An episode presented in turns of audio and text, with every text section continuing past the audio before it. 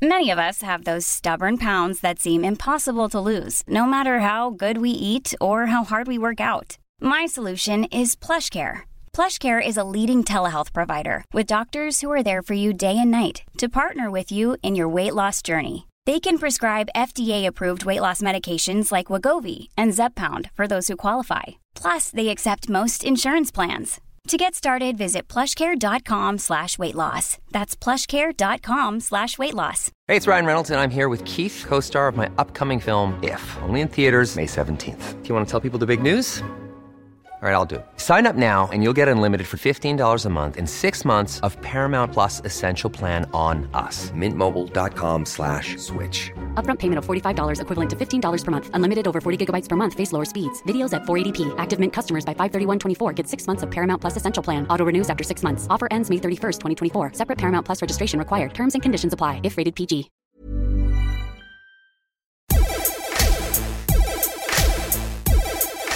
Good afternoon, good morning, good evening. Wherever you are in the world, I'm Russell Tovey. I'm Robert Diamond. And this is Talk Art. Welcome to Talk Art. How are you, Rob?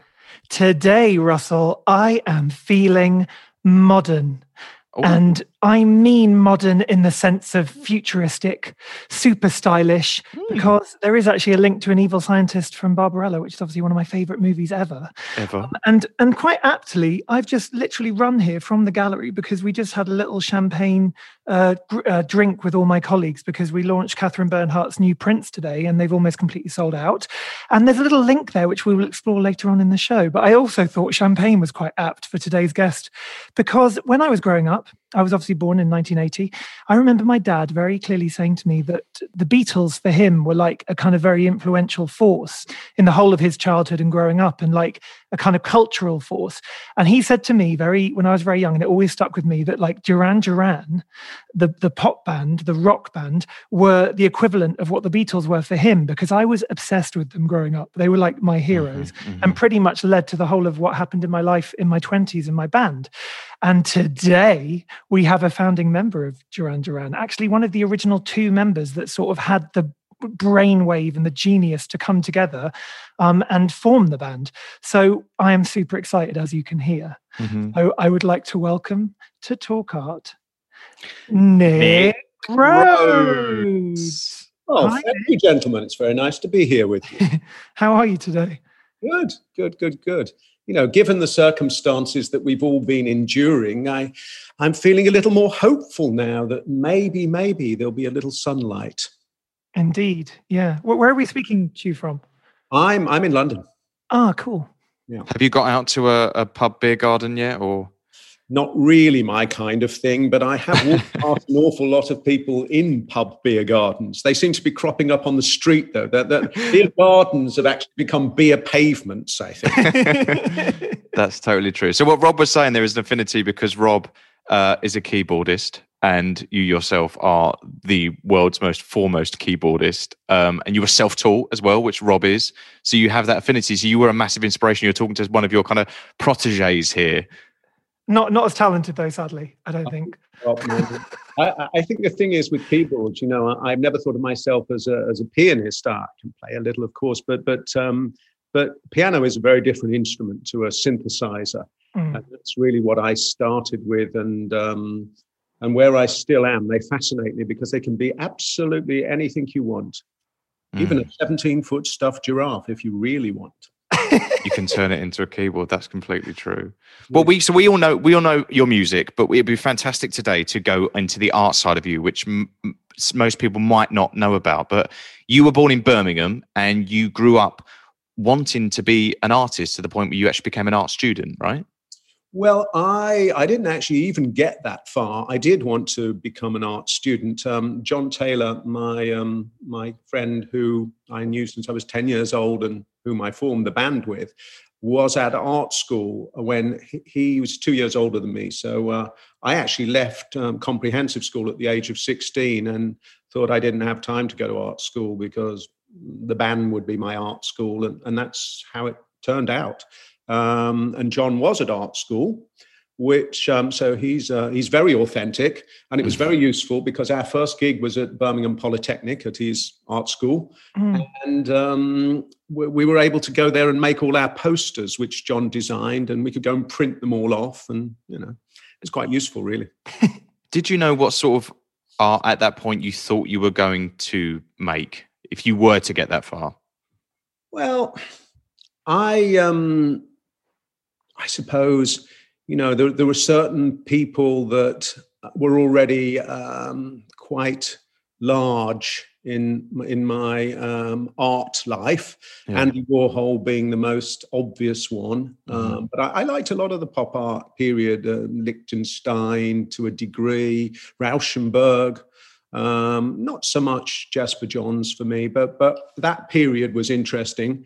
But I also like a lot of classical art. Um, you know, the the um, sort of Baroque period from uh, Naples. Uh, I, you know, all those those incredible um, paintings, Caravaggio, um, Giuseppe de Ribera, all those, those sort of mm. things. So, so I've sort of always got one foot in very classical and another one in in, in more contemporary. And um, you know, I would have made contemporary art for sure because I, firstly, I definitely can't paint like uh, like Caravaggio. That's um, uh, um, but, but could I could I muster a few screen prints? I think I probably could at some point. No, I was going to say so. So fame came early to you. Was it around seventeen? Yeah. So you got um sort of famous around 17, 18, right? Yeah, I guess so. Um, we started the band when I was sixteen. Yeah. Um, and then yeah, by the time I was by the time I was eighteen, we were um, we were doing okay. Wow. So I've read that when you got to New York, when when it was kind of the, the British invasion, or as it's been referred to as uh, Anglo disco, when that kind of got to New York, so you had an assistant that you she said to you, What do you want to do while you're here? And you said, I want to go up the Empire State Building and I want to meet Andy Warhol. And then what happened? Well, I was just uh, you know, um, sort of uh, an optimistic and um, somewhat flippant young man from Birmingham. and it was the first time I'd been to New York City. And so somebody asked me, I thought, well, if you don't ask, you don't get. But I didn't think for one single second that you could even go up the Empire State Building. It hadn't occurred to me that you could. Um, because it was this sort of mythical building, wasn't yeah. it, in Gotham City, and and um, it still is, still is in my mind. And Andy Warhol, I, of course, I didn't dream that we, we'd be meeting him, but our um, PR girl, the lovely um, Doreen D'Agostino, wherever she may be, who quickly became known as Doreen Doreen, um, she, uh, she said, okay, guys, fine. And I, I, thought she was joking the next morning when she called me up in the hotel and said, uh, okay, can you be down here at noon or whatever it was? I said, why? It's our day off. I want to go out and see New York. And she said, well, I thought you wanted to go up the Empire State Building and meet Andy Warhol. So we're going to go and do that. And then we're going to have lunch with Andy at the factory. Oh my God. So, so yeah, I picked up my jaw off the floor and then um, put on a, put on an outfit and an attitude and off we went. But I mean, what what was that like? And, and talking about an outfit, obviously, this is something that's really important to you. You, you started collecting designer clothing like Yohji Yamamoto and mm. uh, brands like that, like male designers like that. Well, can you remember what you wore and what was that experience like? Um, well, I can remember, but purely because of photographs. Right. Uh, oh, okay. So uh, yeah, I had a a nice little blue Pinto number on. Pinto used to be a, um, a fabulous clothing boutique on the King's Road in London, and um, it was a little blue suit with a, a bolero jacket and a blue and white striped T-shirt because we decided for some reason that we were we were going to be big on striped T-shirts that season. Um, so so yeah, uh, there, there, are pictures from that from that first meeting uh, that, that exist, and he was great. He couldn't have been more encouraging and funny intelligent, of course, um, and showed us everything at the factory. But it was quite surreal because you walk in and there's Bridget sitting at the desk, and there's Fred Hughes over there, and oh there's oh all these people that I'd read about in all these books were just there. Wow. Um, but yeah, and then um, yeah, I actually became good friends with Andy for for well, until until he passed away, very sadly. But uh, he was um, he was quite something. And you were obviously his favourite from everything that I read. It felt like he was like we got along very well, and um, you know, it, it was for me. I was just a kid, and and I looked up to him for the things that he'd done. I, I I've always been drawn more towards people that go across multiple mediums, you know, art, cinema, music, design, and um, and of course Andy had made the films with Paul Morrissey and all the the short films, and he'd um, he'd done the design before very early on. His his beautiful early drawings I love mm. when he was doing advertising stuff, mm. and um, and then of course all the the the, the prints and paintings that everybody knows, and so so he really. I was drawn to that, and also my other sort of favorite artist, very different than Andy, but who I used to talk about a lot with Andy is Jean Cocteau. Oh wow! Right, yeah. And um, and Andy was a massive fan of Cocteau too. Mm. Uh, and if you look at Andy's early drawings, actually, totally, yeah, they're, they're, they're, pretty close to uh, the style of the the Cocteau drawings.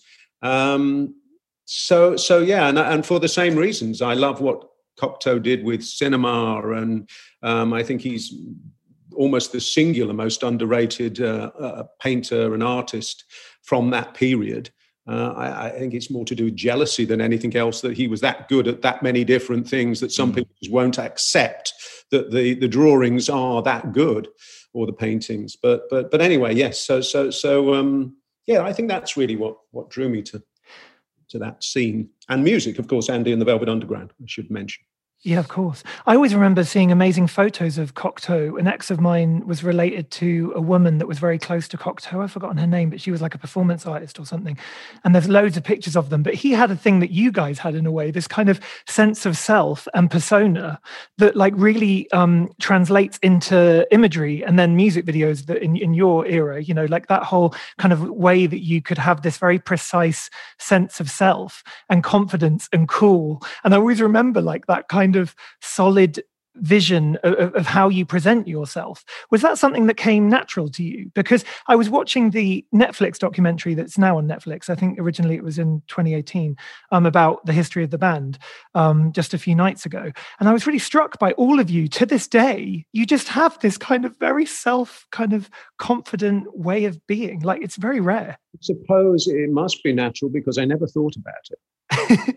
Mm. i mean it, it, it's I don't know. He did. What I do think about a lot is is um, presentation mm. with, with everything we do, and and I really do mean everything, because the typeface, the smallest typeface on the label that you need a magnifying glass to read, mm. still matters to me every bit as much as as everything else, as every note on the record, as everything on the sleeve, as every light that moves in the show and every frame of the video that's behind us. Um, and, and, and I think that uh, John um, is, is very much part of the, um, the aesthetic squad with me. And mm. so we, we've always tried to look at our presentation in a very particular way. Um, and we learned that from the great artists that came before us, from the likes of David Bowie and Roxy Music and uh, Sparks and Cockney Rebel and the, the other the other glam rock acts, T Rex from the seventies, and then then of course punk rock, which had mm. the most incredible aesthetic, um, and and so mix that in with a bit of Kraftwerk and uh, and and Giorgio Moroder, and mm. somewhere you end up in the cauldron with Duran Duran. Mm. Well, it reminds me of a quote uh, in a Guardian interview, did it says, uh, "I always judge a bottle of wine by its label. It shows that it's made by people who care about the tiniest details." so that still, well, I would never buy a record that I didn't like the cover of. I couldn't bring myself to do it. And, and usually I would think exactly the same thing. If they haven't bothered with the cover, then, then I, I don't think I'm going to like what they're doing. That's so cool. That's I love that. I, I also think it's really interesting because in fact, like Duran Duran could have been a kind of indie rock band, you know, that would have been in the NME almost. But instead, it went into a very different realm of like super pop culture, you know, where you had like screaming girls chasing you all around the world. Mm. And it's so interesting because I actually think you guys changed things for the better because you took these kind of values and precision and, you know, actually having quality in what you do into the mainstream, which is such an unusual kind of thing? It, well, it was a strange way that it came about because we really were um, sort of the children of glam rock and and and punk rock, yeah, and and electronic music, and so so when we formed the band, the first album um, is is a, a mixture of uh, electronic music and disco and a little bit of rock in there too. Mm. It's quite diverse if you think on that album, there is a seven minute orchestral and electronic piece with no vocals at all, um, apart from a little moaning, um, called Tel Aviv. And, and um, that sits alongside Planet Earth, Girls on Film, mm-hmm. Waiting for the Night Boat, yeah. Sound of Thunder. So it, it, it, we set our um, we set our, our, boundaries extremely wide from the mm-hmm. beginning. We didn't want to get fenced in. My nightmare would be to be in a band that has a guitar, bass, drums, and one keyboard player, but they just play the same thing all the time. Um, I, I, wouldn't have lasted past, well, probably half an hour. But um, but but with us, I think the beauty of Duran Duran and why we're still here and why we are all still enthusiastic enough to want to continue is because we are very adaptable and flexible. Um, a couple of tours ago, we all decided to come to the front of the stage and play keyboards. Roger had electronic drums uh, in, our, in our homage to, to Kraftwerk. Mm. There's not many sort of rock bands or bands generally that I, I think have that type of flexibility that like disco as much as they like rock music or ambient music. Mm. Mm. Well, it feels like that you have that affinity with Andy Warhol and the fact that he was very forward thinking. He was very embracing of the future and wanting to know everything. And like you were testament to, you know, before MTV culture, you really pushed the fact that the visuals, the music videos had to be something special when when a lot of people weren't really paying that much attention to that side of you know yeah, the marketing. Were, they were like mini films, weren't they? They were like these adventures yeah. you sort of go on and very exotic and like glamorous and I don't know, like exciting. If you, if you go if you go to a bunch of fairly young kids and say, you know, uh, you've got to make a film to go with your music that you've just made, and here's a budget, that's what happens. Yeah. What about Rio, the the album cover? Because that's one of my favorite bits in the documentary Same. is where you you find the painting again. I haven't seen the documentary. Oh, um, oh, you know, you know what I must just say yeah, about the documentary. I'm good at watching things once we've done but I, I, I, thought the director who did it, um, Zoe, was great. So I hope it turned out well. Um, yeah, the painting. Uh, well, yeah, the the painting was um, Patrick Nagel, who mm. uh, California artist who sadly died at a very young age but it's a it's a very specific look. It's almost got a bit of Art Deco to it. Mm. um, but it, it, summed up the 80s to me. I, at the time, it had that energy and the color that that I don't I don't think people use sort of purple and lilac like that anymore, do they? Really? Um, but but but then it seemed just right. And when I saw that image with a smile on her face, it, it makes you smile when you look at it. And mm. um, and she's aging very well. She looks just the same to me. Yeah. Well, well, it's an Art Deco like pop art feel, but Patrick Nagel emphasised the female form throughout all of his kind of imagery. So that and it's become iconic. But what was it like? See, we talk about the eighties. Then, what was it like being part of this kind of pop moment, this moment in history, and being famous at seventeen?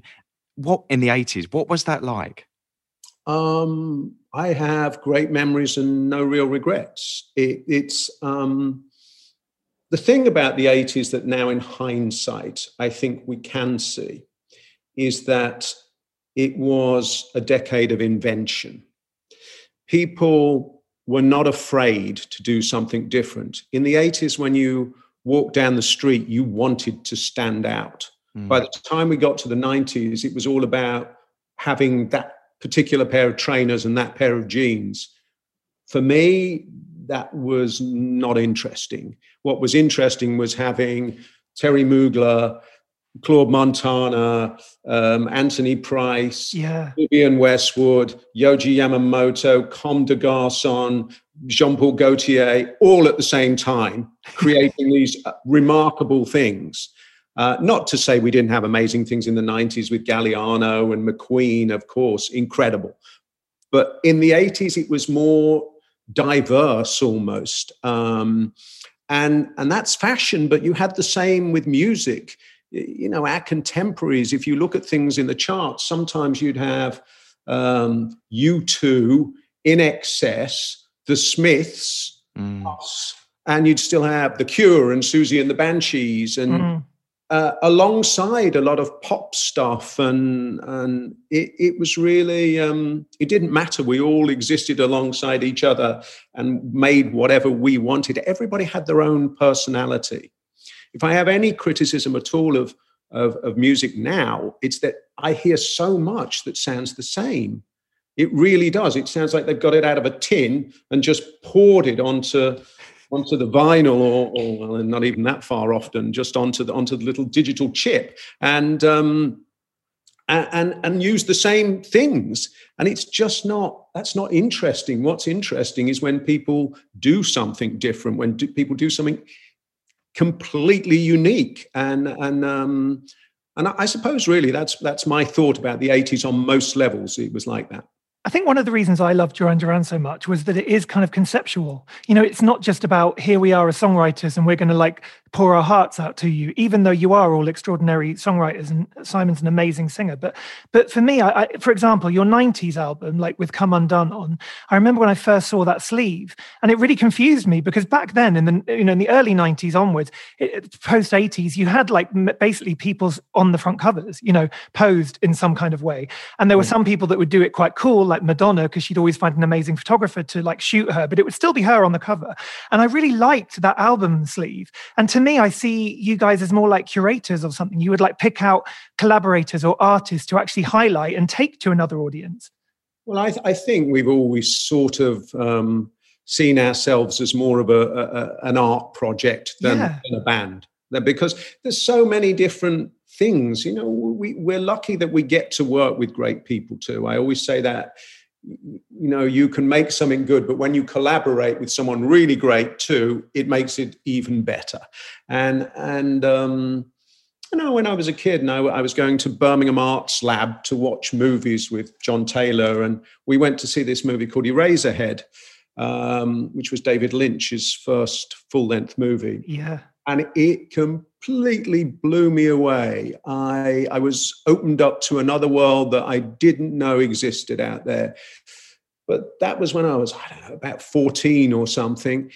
Um, and then several decades later, we find ourselves making a film with David Lynch. Wow. He made our live film for us, um, uh, which was such a thrill because I'm I'm I'm a great admirer of, of his work and what he does. And he's another person that he's he's very like-minded. He he he's um, he's got great references, but he's futuristic the way he thinks about things. And he works in paintings, he works in music, he works in in obviously in in film. Um, he's he's a he's a great artist. Wow. So when you started making money, you had the wherewithal to invest in art. That's you started collecting art at a very young age. How did yeah. you know to kind of do that, and where did you start with that? Um, I started by buying things I liked. I, which is not, I suppose, the right way to invest necessarily, because the art world now is is more used much more as currency than mm. taste and style. Um, and I think then I just bought things that I wanted to put on my wall, uh, which I still have some of. Think prints. Um, I bought a I bought a Dali print when I was about seventeen, I think. Which oh my god, uh, yeah, it wasn't it, it, wasn't terribly terribly expensive, but for me it was a lot of money then with what yeah. I what I I earned. And um, why what why Dali?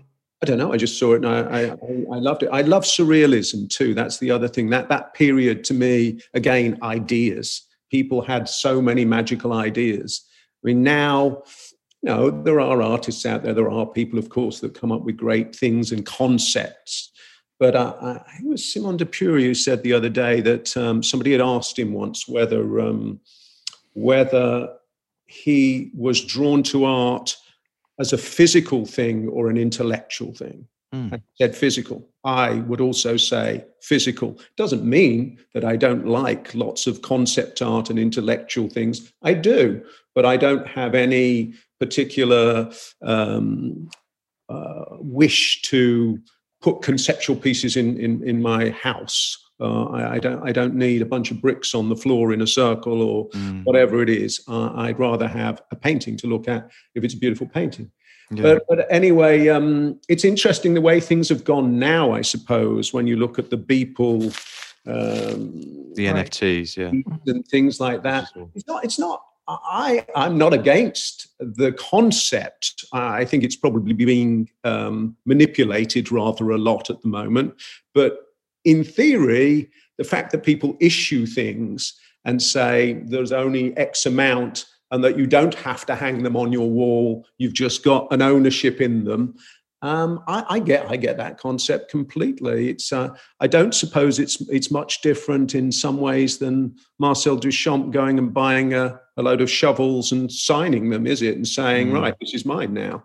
Um, it's uh, or, or, multiple editions of, of screen prints, uh, not even made directly by the artist, uh, made by Murakami's factory or Damien Hirst's factory or whatever it is. It's a, mm. the art is there for people to um, do whatever they want with it and to get whatever enjoyment out of what they buy um, or what they look at. You don't have to buy art. I spend uh, most of my time in galleries looking at art. I don't. I don't. I don't have to own it. Um, but of course, it's nice to have good things on your walls and things that yeah. make you happy, things that inspire you. I've got Andy Warhol's diary here, and uh, you, you, feature a lot. There's lots of uh, entrances for Nick Rhodes. But on Monday, the September 17th, 1984, there is a section where he says, and Nick Rhodes buys art but he doesn't listen to anybody. And I told him that it's stupid not to, that it's yeah. just like buying stocks. But he said, I just buy what I like. There you go. See, some things haven't changed, but but you see, Andy was right. You know, he saw all this coming. He would have uh, he would he would have known exactly what the NFT thing was. Um, mm. God, I wish he'd seen the internet. I really, really do. That would have been uh, quite something because he would have viewed it in a way that nobody else had thought about. Yeah, him on Instagram. Can you imagine? yeah. Andy Warhol on Instagram would have just been like left the house. He barely left the house because he was frightened of making things on TV. But, um, yeah. Did you once buy Picasso on an Amex? Yeah, a, you did. Oh my god, that's yeah. hilarious. Where was that? What was that story? Uh, I was in I was in St Paul de Vence, I think, um, in the south of France, and um, it was only it was just a little tiny um, tiny masterpiece. um, well, I wouldn't, I wouldn't have said it was a masterpiece, but it was a, it was a tiny little um, uh, drawing, uh, crayon drawing. But but um, yeah, yeah, I, I, had that for a while. I don't have that one anymore. So it's one of the few pieces that I, I parted company with because it didn't didn't seem to be sitting right. Did you go uh, to um, La, La Colombe d'Or, the hotel in in Saint Paul de Vence? Many times, yeah. Yeah, because I've never been there. I've always wanted to go because oh, that's a classic, isn't it? They have an amazing art collection. Yeah. Really extraordinary, beautiful things in there. Yeah. yeah, we've been invited actually to go with Talk Art to sort of go and stay at the hotel and talk about the art. Because don't they have like Calder sculptures by the pool and stuff? Yeah, over the pool. Yeah, yeah, yeah, yeah. So yeah. cool. Over the pool. Yeah, it's like, and, and they used to do things where they would like take the artworks and then you could, they were almost like to, to barter, and then the artist would stay and have food and also get to like stay the night wow. um, in yeah. exchange for the art oh no, it's extraordinary. There's all kinds of things. There's a beautiful um, Leger mural yes. in the wall, I think, and uh, oh, there's there's all kinds of things, Picasso's and Braques, and you'll you'll enjoy it. It's great. It's really. Wow. You know, you mentioned um, Damien Hirst there a minute ago, and that first time I ever met you was actually at one of Damien's openings, which was that very extraordinarily kind of strange moment in 2008, and it was just before the financial crisis. I think it literally the next day, the whole of the banking system collapsed, sort of thing. Yes. Yeah, it was just wild. And I remember standing in there, and for some reason, you walked over to me, and we stood and ended up sort of hanging out for about half an hour. And the first time we said hi to each other, we were stood by a sculpture on the wall that was all cigarettes, and it was cigarettes in lines, like um, in the cabinet. Yeah, in a cabinet. And the room was shaking because there were so many people in there. And it was this really extraordinarily odd moment where I think Jay Jopling had been talking to us, and then he sort of was a bit confused who I was and walked off. And then you and I were sort of didn't know each other, but we were stood there and we were looking at, at this sculpture and it was shaking. And in my memory, one of the cigarettes fell off like the the, the, the, the, perch it was on. And I can't remember if I've made that up as a memory whether it's actually real.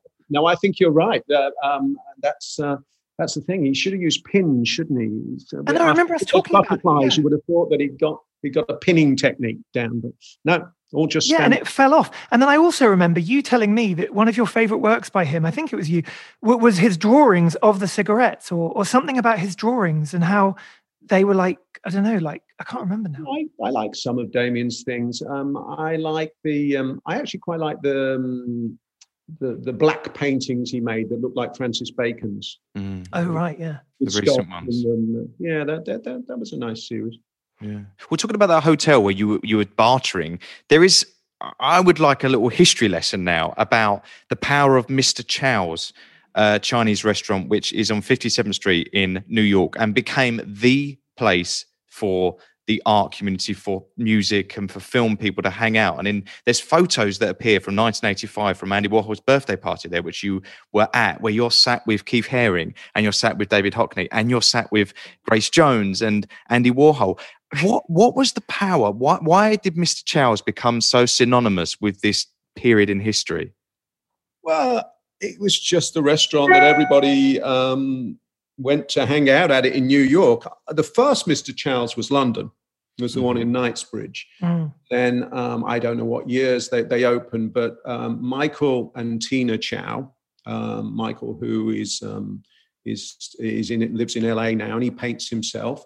Um, had had opened the restaurants. Uh, Tina was a very very uh, dear friend of mine, um, whom I met through Andy actually. Um, and we just all used to meet up there. If, if, you went there on your own or with a couple of people, you know that you'd know half the people there. it was all that that crew, Francesco Clemente and uh, and Alba and and um, and Andy and Jean Michel and um, Keith and Kenny Scharf and it was you know all those artists, Julian Schnabel. They were, it was that period where there were a lot of great things. New York was really the center of art at that point, as as London became that center with with Brit art. Mm. Um, I, I, think really the 80s then belonged to New York. Um, and and it was always fascinating because there was other people too. Stephen Sprouse was always there, and who I, I adored, and mm. uh, and Debbie Harry, and you know, it was it was it was um it was an interesting crowd. I suppose when you'd been there and you saw all those people, you you um you didn't really need to go to the other. But there were other restaurants. We we sometimes used to go to um, Odeon or Cafe Luxembourg mm. or there were other ones, um, Il Cantinori, you know, they're, they're, restaurants become fashionable for periods, don't they? And then they get taken over sometimes by other fashionable people or otherwise dropped. There's never been a faster or easier way to start your weight loss journey than with PlushCare. PlushCare accepts most insurance plans and gives you online access to board-certified physicians who can prescribe FDA-approved weight loss medications like Wegovy and Zepbound for those who qualify.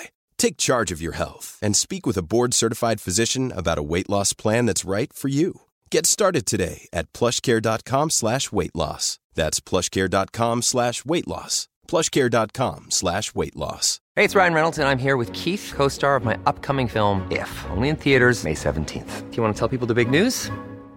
All right, I'll do it. Sign up now and you'll get unlimited for $15 a month in six months of Paramount Plus Essential Plan on us. Mintmobile.com slash switch. Upfront payment of $45 equivalent to $15 per month. Unlimited over 40 gigabytes per month. Face lower speeds. Videos at 480p. Active Mint customers by 531.24 get six months of Paramount Plus Essential Plan. Auto renews after six months. Offer ends May 31st, 2024. Separate Paramount Plus registration required. Terms and conditions apply if rated PG.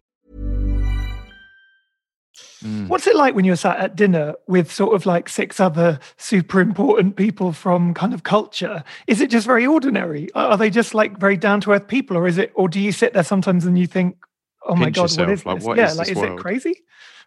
I, I, I don't know. I, I, uh, I'm always fascinated by other artists that I admire. So I'm happy to meet them and happy to Mhm. hang out with them and to share ideas, share stories, whatever it, whatever it is. Um, uh, Andy was certainly the center of, of that group, no question. But there was a lot of talented people around then who were all doing slightly different stuff as well.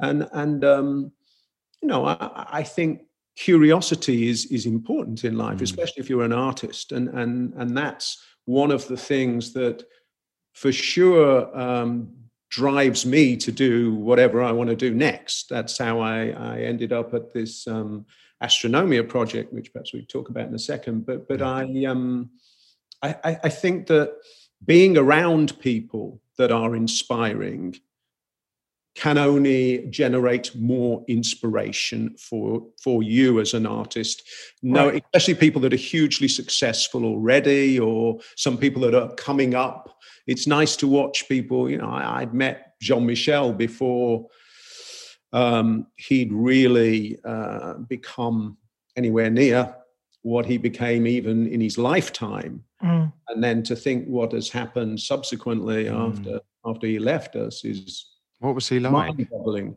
Um, I I love Jean Michel. He was um, he was really gentle and sweet and um, you know sometimes a little moody, but but he he had a lot of people pulling on his tails all the time, saying, "Come over here, come do this, come do that."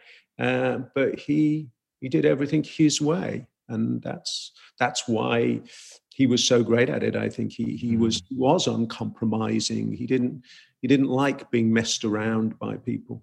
Um, but he was he was intelligent, and he um, you know he he he was a proper proper artist through Mm. and through. Mm. And Keith Haring, you hung out with as well, right? Keith, yes, yes, Keith, I knew very well. Keith was What- lovely. Yeah, because everything I've seen on him, he just seems to be so like cool and kind of cocky and really charming with it that everybody loved him. Yeah, yeah, they did. No, I, I, I he was very special, Keith. Um, he was obsessed with famous people, Keith. That's what I remember, much more so than Andy, actually. Yeah. I think. Um, but um, but no, look, he invented his own language too. Look, look at look at what he did. It's kind of extraordinary when you think. Um, yes, you look at the cartoon thing and you go, okay. And at the same time, you had Kenny Scharf, who was uh, Keith's contemporary, Mm. who also made some really beautiful things. And then you look, you know, in many ways, I look at the Jeff Koons stuff and I think, well, actually, Kenny was doing that a long, long, long time ago. And then you look at Keith's stuff and the influence that he had on people. Uh, look at KAWS.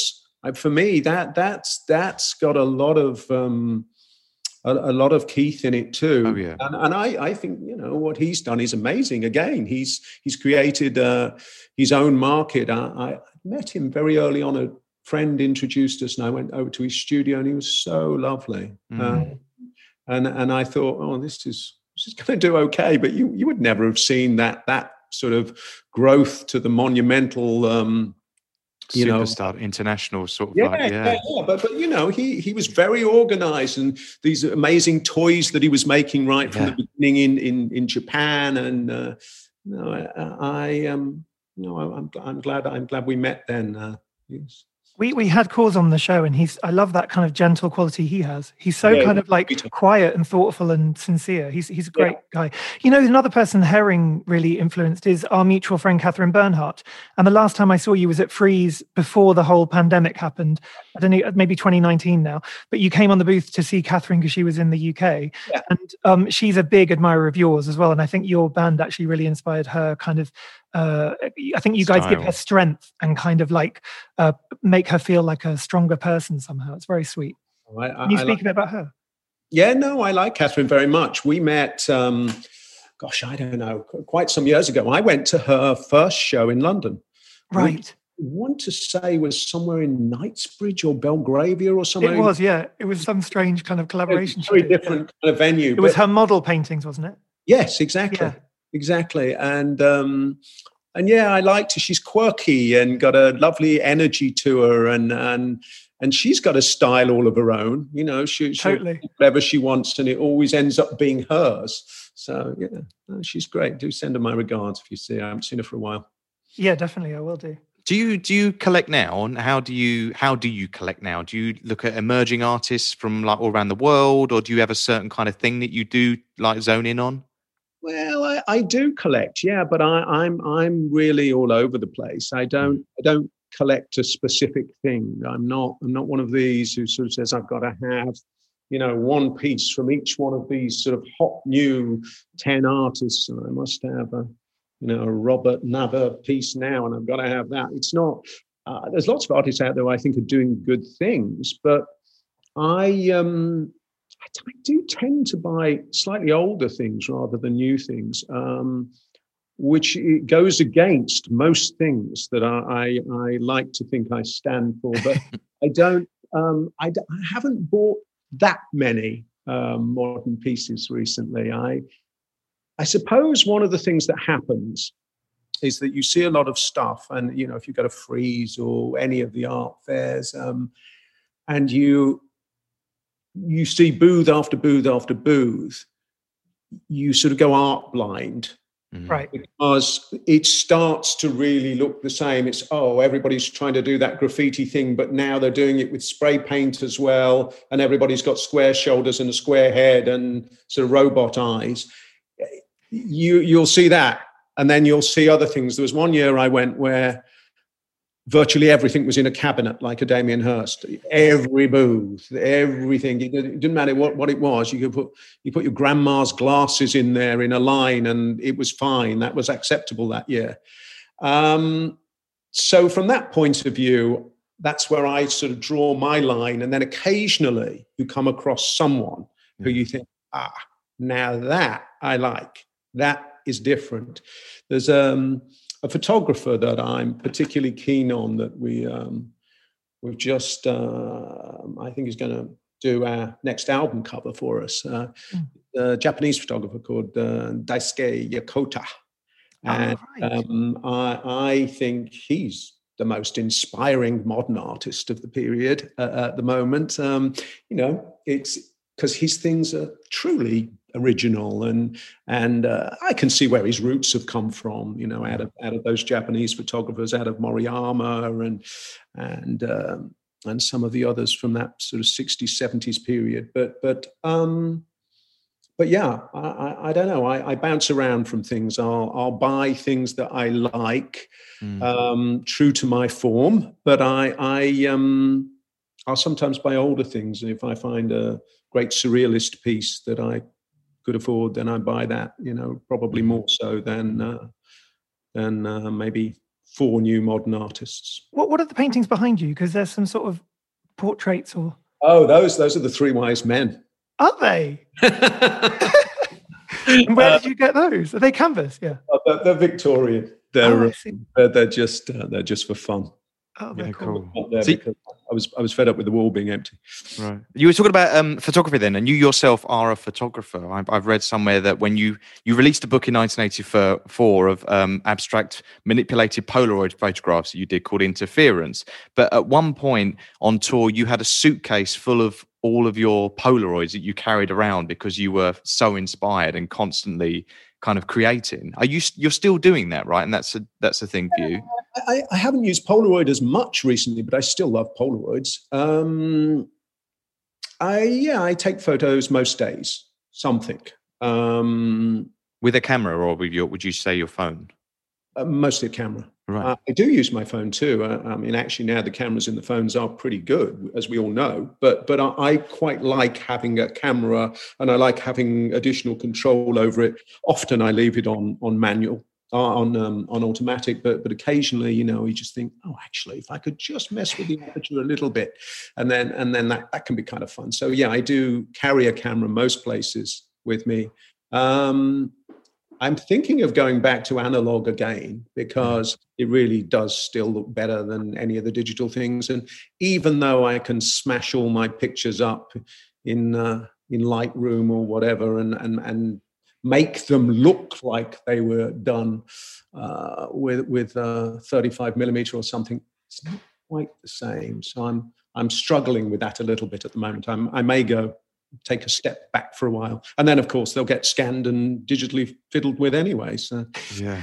Something I've always really loved about what you do is the idea of like world making. You, you sort of create other worlds, or, you know, you might have started in Birmingham, but everything that you did was was so kind of like beyond this planet almost. I always feel like there's a kind of ambition and that's one of the things i love in art you know people that can create their own universes.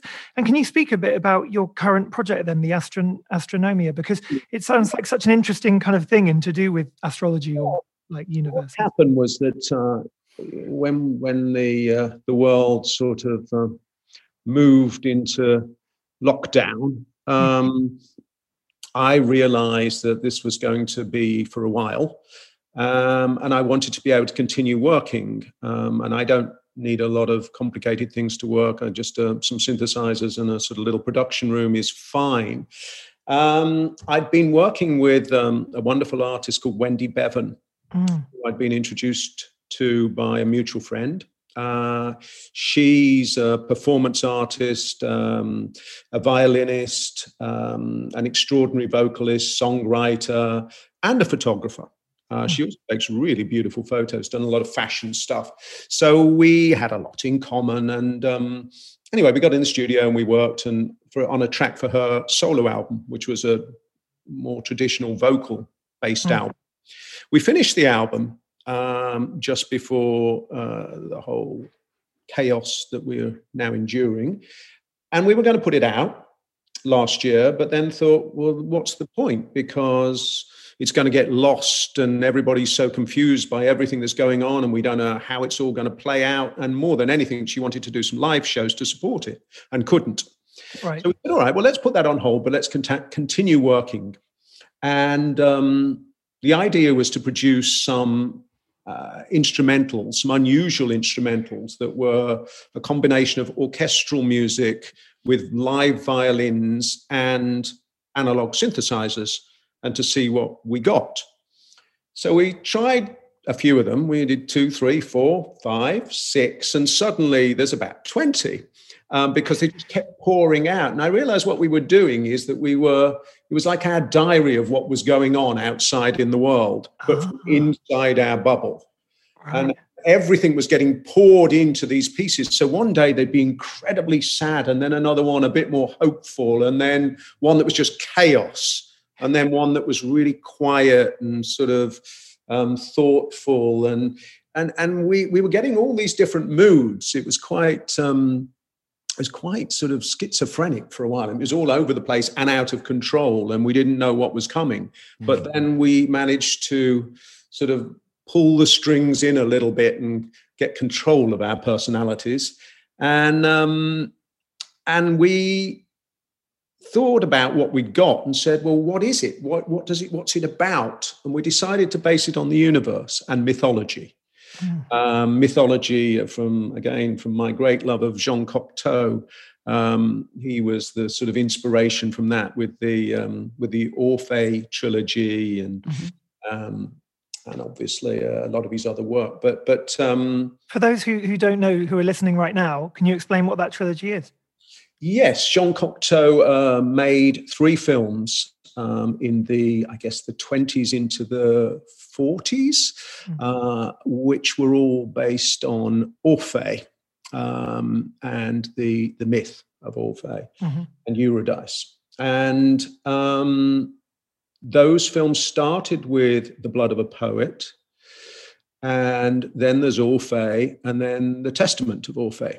And if you haven't seen them, I would highly recommend them because they are the most beautiful handmade art films of that period.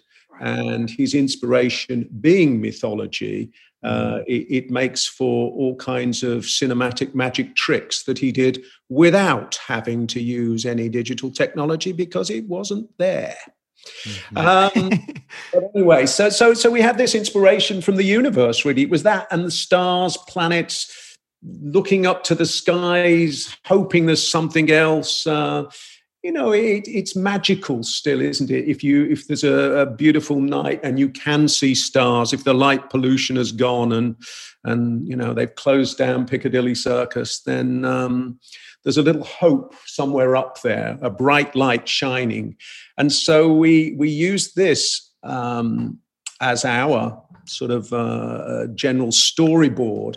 And once we did that, it, it really then started to accelerate and we made loads more music. It's four albums um, called the Astronomia Project, um, volumes one, two, three, and four, all of which are coming out this year. So cool. Um, on the equinoxes and um, the solstices. So the next one is around June the 20th, I think. The first one came out, which is called The Fall of Saturn. The next one, The Rise of Lyra in June, and so on. And, and we, um, we're presenting it through our Instagram, which is Astronomia Volumes, mm-hmm. where a new video uh, to accompany the track is loaded each week. And because I love numerology too, there's 13 tracks on each album, and they come out every 13 weeks, oh. which are 52 weeks in the year. So there are 52 tracks and one new video each week for one track for the year. Oh my god, that's so cool! I am loving this. The year with, with, with mythology. This mythology thing is incredible. Numerology, you're into so that. Good. I mean, what what is it about numerology that excites you? Well, I just like mathematics. You know, I I, I like logic um, and science. I, I I've always been obsessed about science since I was a kid. You know that that's that's what I really believe in. I'm I'm I'm not religious. Science is my religion. Um, and and I don't know. I like I like the thought that there's other things. We have to look a little further. That's uh, it hasn't done Elon Musk any harm so far, has it? I think uh, I think he's really um, uh, the one that's looking the furthest, actually, mm. at the mm. moment. Um, it's it's fascinating. I grew up in the space race generation. Uh, that that's right. what were the moon landing. I was a tiny little kid when when the moon landing was there, and I remember it is one of my earliest memories, uh, uh, as, as if it were yesterday, just sitting there and never having been so excited as seeing this little television broadcast in um, flickering black and white uh, of this guy, and then running outside and looking up, thinking he's on that planet. He's yeah. not here anymore, and and I don't know. There's there's not many things that you can think of that are more um, exciting or uh, or um, ambitious than landing on another planet, is there? Are there really? It's. Mm. Uh, I'd love to think there were um, there were aliens all around us. Nice, friendly ones, though, not ones mm. that um, do unpleasant things to us. Do you have any other memories from growing up uh, um, in relation to art, like the first time you saw a museum or? or yeah, art? Yeah, loads. Um, we used to go on school trips from Birmingham to London. We go to different galleries, which I love. The National Portrait Gallery is a great treasure. Um, if I'm walking past, I, I, can't sort of resist dropping in just to go and say hello to the Caravaggios alone. You know. Um, yeah. Um, yeah, I do. A lot of things. There was a gallery in Birmingham, uh, one of the smaller independent galleries called the Ikon Gallery. Yes, I love Ikon. Yeah, so which, um, that was one of the first galleries we went to. And actually, the show that was on there um, when I went was Duggie Fields, who really, yeah, oh, who's yeah. was the first time I ever saw a Duggie Fields piece. And then Duggie and I became really, really good friends uh, for the last 35 years or so. And uh, I'm sure you're probably aware he recently passed away. Mm. So I was deeply saddened by that. Um, I think he's one of the great unsung heroes of British art. Yes. Uh, he came up in that period where, you know, you had people like um, Alan Jones and Peter Blake uh, um, that were obviously the, the Kings and Hockney. Um, and then there was Duggie. And Duggie sort of um, produced his own things and had his own style, which he remained true to until the very end. And, and uh, they are kind of remarkable technical masterpieces, those paintings. I, uh, I, I, think any of you haven't heard of Duggie Fields, go and look up his work. It's, um, it's very, um, very original, doesn't look like anybody else's, and, and it's very particular but um, but he he'll be missed. He was also incredibly generous to other artists and to musicians and all kinds of creative people, and would really like go on walks with people and like encourage people. And we had the great privilege recently of speaking with Zandra um, Rhodes about four or five days after he passed yeah. away, and we dedicated the episode to him. So I love I love what he did. Yeah. yeah. Did you um, win a national prize for window dressing when you were twelve? Yes my god, so how good. was that? How was it a national prize? How was you window dressing at twelve? That is a good fact for us. That's because my mom and dad had, um, uh, well, my mom really had a had a toy shop. Um, sadly, she didn't have it when I was really little and loved toys. Toys, right? She got it when I'd sort of grown out of toys and before I started to love toys again. Um, but in that period, from when I was about 12 till 17 or whatever, I, I, used to help her with the shop. And the thing I liked to do the most was do the window dressing. Um, so, yeah, and uh, I did it. And um, for some reason, it got entered into, uh, into a prize. But better still, it was a Barbie window. There wow. Yeah. There we go. Love yeah, that. There you go. So I won for a Barbie window. Do you think, do you, you, know, when you were talking about the new um, Astronomia project, the way that when you sort of had your concept about the universe, suddenly everything started, started to accelerate? Yeah. Is that something that you find really useful to kind of come up with this overarching theme that you can then explore, almost like a set of rules or something?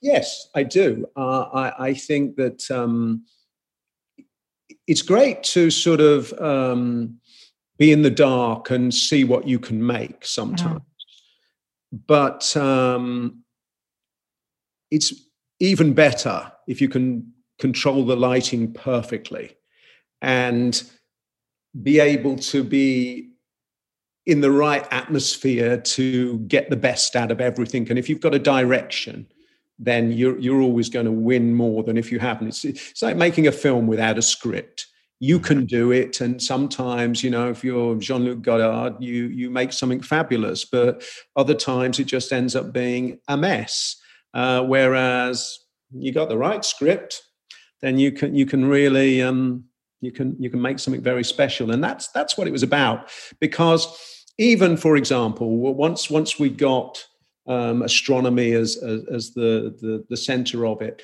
Mm. I started looking up things in different constellations and thinking, oh, I like that. What's that? What's Blasco effect? that's a good title. Yeah, and so that's how you you find things. And, and I was I was quite um, well versed in mythology already, so I knew where to look and which which myths we wanted to particularly mm. look at. Um, what is Blasco effect? Well, you'll have to look it up. There we go. Okay. that's, a, that's, a, mission for everyone listening now. You can go out and discover what Blasco effect is. Um, so, Nick, we ask every guest uh, two questions. The first one is if you could do an art heist, if you could have any work of art in the world to yourself from anywhere in the world, whatever it is, what would it be and why? Ah, goodness, that's a tough one. Um, what would it be? Hmm. Quite like that Caravaggio that they have at um, it's the museum in Naples, um, the Monte in mm. Naples. I think they've got one of the best Caravaggios at the end of that corridor. I actually don't know the names of all of them, but that one that one is quite big. You'd need good ceiling height to be able to hang that at home. But that, that one I really wouldn't mind. I think that those Baroque painters from that period, um, just were the most extraordinary artists.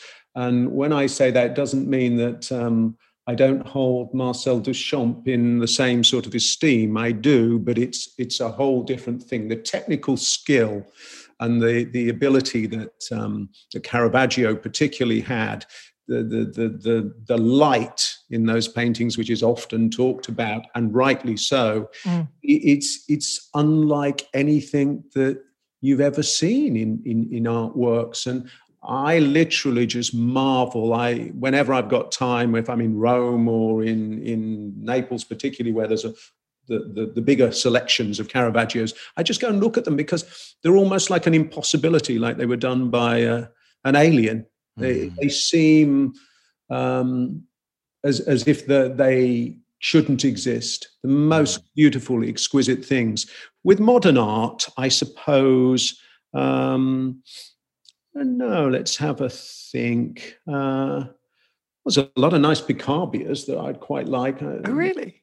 Yeah. Um, the, the, I, I like the Monster series um, and the yes. trans- and the transparencies. I wouldn't, wouldn't mind one of those. I always really like Picabia, and I remember certain people like sort of yeah, not, being, not uh, sort of some people don't like him, about him. Yeah. yeah. yeah, yeah, yeah. No, I'm not. I think he's. I think he's a great master. Um, mm. You know, I mean, there, there's obviously there's obviously plenty to choose from, isn't there? There's, uh, I, I, think the, um, well, what would I have from a Warhol? I guess the Liz, actually. I thought the Marilyn for a while, but I think the Liz is, is my favorite. When I, when I saw the, the, um, the exhibition at the Tate Modern when, the, when it opened, which sadly not enough people got to see because it mm. closed for half the, the pandemic. But uh, I thought that was really, really beautifully curated and put together. Um, Andy, Andy would have been proud of that. And and the um, the silver Liz just looked resplendent um, on the wall on its own. I, I think that, that that one is a is a real gem from that period. Um, hmm, there's a lot of things, isn't there? There's a what was it like when you did the interview cover? What was the process of that for Andy Warhol's interview series?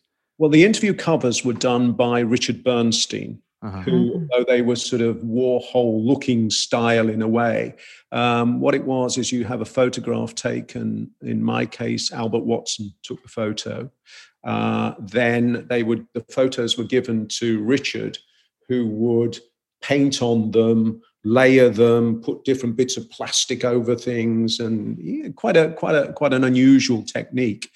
Um, and then make the artwork, which they would then print the cover from. Um, but yeah, I, I, sort of missed his things when they changed the cover, when they sort of changed editors and things. I, I thought it was almost a mistake to not have Richard do them. But again, he's long gone now. But but he he was um, he was an unusual character. He did all those Grace early Grace Jones covers, um, yes. the disco ones before you know before night clubbing and mm-hmm. uh, yeah. I always Amazing. thought that whole kind of airbrushing era was such a kind of interesting time. You know, if you if you think about that and the the artistry behind. I, I love that stuff. Then. Yeah, sort of Fiorucci stuff. And, yes, amazing. Yeah. yeah. and even Maripol, I used to hang out with her, but I love her. Maripol, and those um and those silver Polaroids. Yeah, yeah, she was iconic. And the other question we ask every guest is what is your favorite color? My favorite color?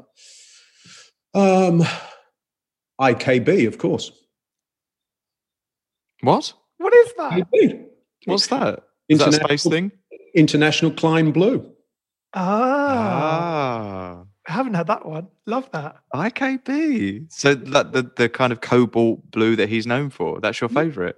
naturally, Ross. You know, but, he, um, he actually um, patented that that color, I believe, um, long before um, Anish Kapoor managed to do one, didn't he? He got a black. Yes, yes, yes. No, and he's got a black. Yeah.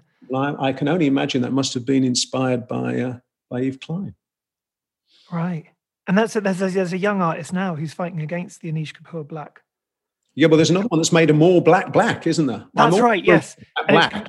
Yeah, exactly. And it's completely it's Stuart Semple, and it's completely like um sort of has no light or something. It's a really amazing. I don't know. He, he's managed to invent this new black. It's really interesting. Some curtains. Maybe maybe he could call me if he's um he's got it in curtain fabric.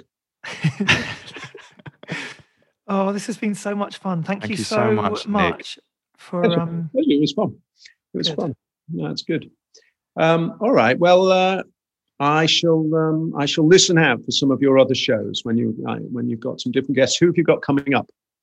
Uh, so, well, Zandra Rhodes is going to be coming up talking about Duggie Fields, and uh, tonight Rachel White Whiteread's going out, and we've got Gilbert and George, and then Oh, we've got yeah, we've got we've got a whole host of people, and there's lots of younger artists coming as well that you might not necessarily know yet. We we kind Love. of balance between I'm superstars like yourself and then No, well, send, send, send, send me some tips. I'd love to. I always, I'm always looking for new things. So definitely, if there's, if there's people, you you probably are much more in the thick of it than I am. So, so Well, you me- should come to. I, I'm curating a show at Rob's Gallery called Breakfast Under the Tree, which is inspired by Manet's uh, Le Déjeuner sur l'herbe, and it's a group show of international artists. Or a lot of them are emerging, and I think it's figurative. It's about group figuration and how we live now, and I think you'll really like that. So I don't know if that's something you'd be interested in seeing a PDF of, or So that's the that's the one that um, Malcolm McLaren used for the um, Bow Wow Wow album cover, right? Yes, exactly, exactly that.